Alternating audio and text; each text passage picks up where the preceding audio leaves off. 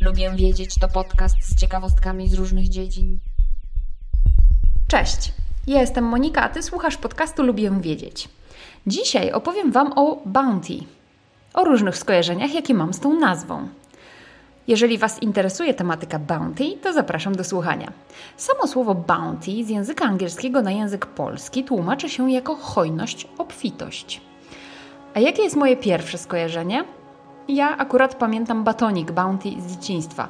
Bardzo lubiłam tę słodką kokosową masę oblaną pyszną mleczną czekoladą i dosyć często jadałam te batoniki w moim nastoletnim życiu, co się niestety skończyło nadwagą. Natomiast teraz już bardzo dawno nie próbowałam tych batonów. Z kilka przynajmniej lat, albo kilkanaście nawet, nie jadłam już batoników. Natomiast kiedy zaczęłam teraz szukać informacji na ten temat, to dowiedziałam się, że batonik Bounty został wprowadzony na rynek w 1951 roku, czyli to naprawdę bardzo dawno temu. Został wyprodukowany przez firmę Mars i pojawił się po raz pierwszy na rynku w Stanach Zjednoczonych oraz w Kanadzie.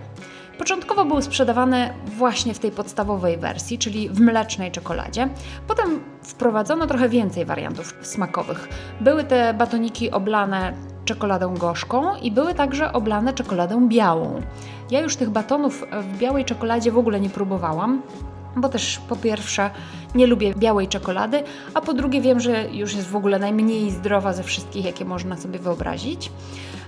Z tego co wyszukałam w sieci, były także limitowane edycje o smaku wiśniowym, tylko i wyłącznie w Australii, mango w Europie, a także ananasowym, wprowadzonym tylko i wyłącznie na rynek rosyjski. Obecnie marka Mars już nie sprzedaje tego batonika w Stanach. Natomiast cały czas Mars sprzedaje batonik Bounty w innych mm, krajach, między innymi na przykład na rynku europejskim. Ciekawostką na temat tego batonika Bounty jest to, że jego kształt został zastrzeżony jako znak towarowy w Europie. Ten prostokątny batonik z zaokrąglonymi brzegami i z takimi trzema zawijaskami z czekolady na górze. To było, z tego co wiem, zastrzeżonym znakiem towarowym, natomiast wydaje mi się, że już kilka lat temu um, została ta, ten patent y, jakby zniesiony. Kolejnym skojarzeniem ze słowem bounty jest moje skojarzenie z wyspami Bounty. Jest to 13 granitowych wysepek na Pacyfiku, na południowy zachód od Wyspy Południowej Nowej Zelandii. One należą do Nowej Zelandii właśnie, do państwa Nowej Zelandii i są niezamieszkane.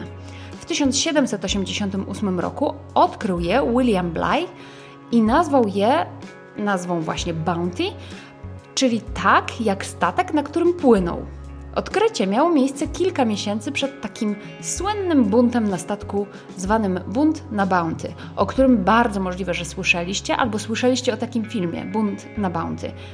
Słowo Bounty właśnie chyba wielu osobom kojarzy się właśnie z tym buntem na statku Bounty, a sam statek zwodowano w 1784 roku jako statek Bethia służący głównie do przewozu węgla.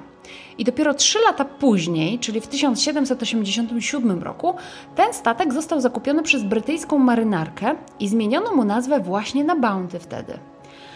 Miał wypłynąć z Wielkiej Brytanii, popłynąć na Tahiti, tam pobrać sadzonki drzewa chlebowego i przewieźć je na Jamajkę dla niewolników angielskich kolonii. I w tym rejsie pod banderą brytyjską statkiem dowodził właśnie już wspomniany wcześniej William Bligh, a na statku było 42 ludzi załogi.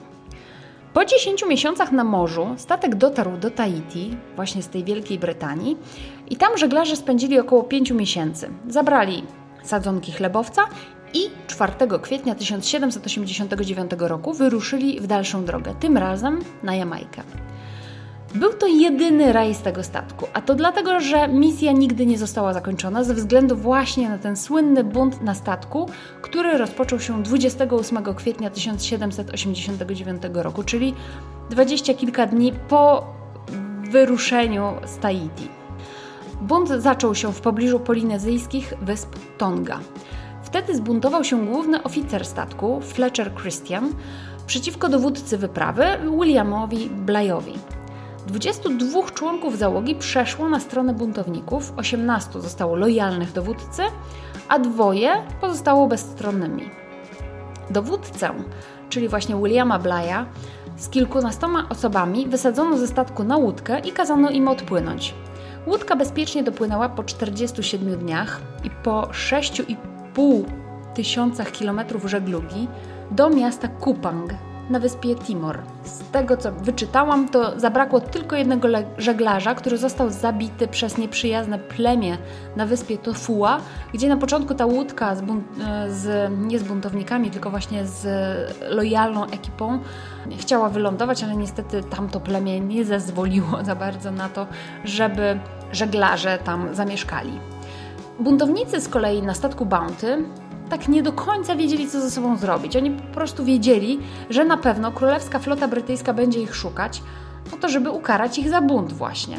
Popłynęli więc najpierw na wyspę Tubuai na południe od Tahiti, ale niestety tam też lokalne plemię nie było za jakoś specjalnie przyjaźnie nastawione. E, więc po trzech miesiącach buntownicy odpłynęli z tamtej wyspy Tubuai i wrócili na Tahiti. 16 załogantów postanowiło zostać na Tahiti, ryzykując schwytanie przez Brytyjczyków. I oczywiście tak się stało. Trafili do więzienia na statku Pandora, który miał ich dowieźć do Wielkiej Brytanii, aby postawić przed sądem. Ale okazało się, że przeznaczenie mieli troszkę inne, ponieważ statek Pandora nie miał szczęścia, rozbił się na wielkiej rafie koralowej i przynajmniej czterech buntowników straciło życie w tej katastrofie. Reszta buntowników, która nie wysiadła wtedy na Tahiti, szybko stamtąd odpłynęła, jeszcze porywając kilkanaście kobiet i mężczyzn z Tahiti. 15 stycznia 1790 roku dotarli na wyspę Pitcairn, która nie była wtedy na mapach brytyjskich i nie była wtedy jeszcze zamieszkana. I tam postanowili się osiedlić. Żeby nie odkryto z kolei statku przy brzegu, buntownicy spalili go zaledwie kilka dni później po wylądowaniu. Na wyspie Pitcairn jest Zatoka Bounty. Prawdopodobnie właśnie tam spłonął statek. Odkrycia kryjówki na Pitcairn dokonano dopiero w 1808 roku, czyli 18 lat po wylądowaniu buntowników na wyspie. Wówczas przy życiu został tylko jeden buntownik, John Adams. Wszyscy pozostali pozabijali się wzajemnie albo zginęli z rąk towarzyszących im Polinezyjczyków. Przeciwko Adamsowi nie podjęto żadnych czynności prawnych, a w XXI wieku na wyspie nadal żyją potomkowie buntowników i ich taitańskich towarzyszek. Jest też jedyne miasto na wyspie Adamstown, nazwane właśnie ku czci Johna Adamsa, takiego ojca założyciela tej całej społeczności na, na wyspie Pitcairn, który właściwie uczył też swoją społeczność czytania, pisania. Co mnie się jeszcze kojarzy z Bounty? To jest gra komputerowa, do której właśnie wróciłam po dwóch latach od ostatniego grania, która nazywa się King's Bounty. I to właśnie ta gra stanowiła tym razem inspirację do tego odcinka.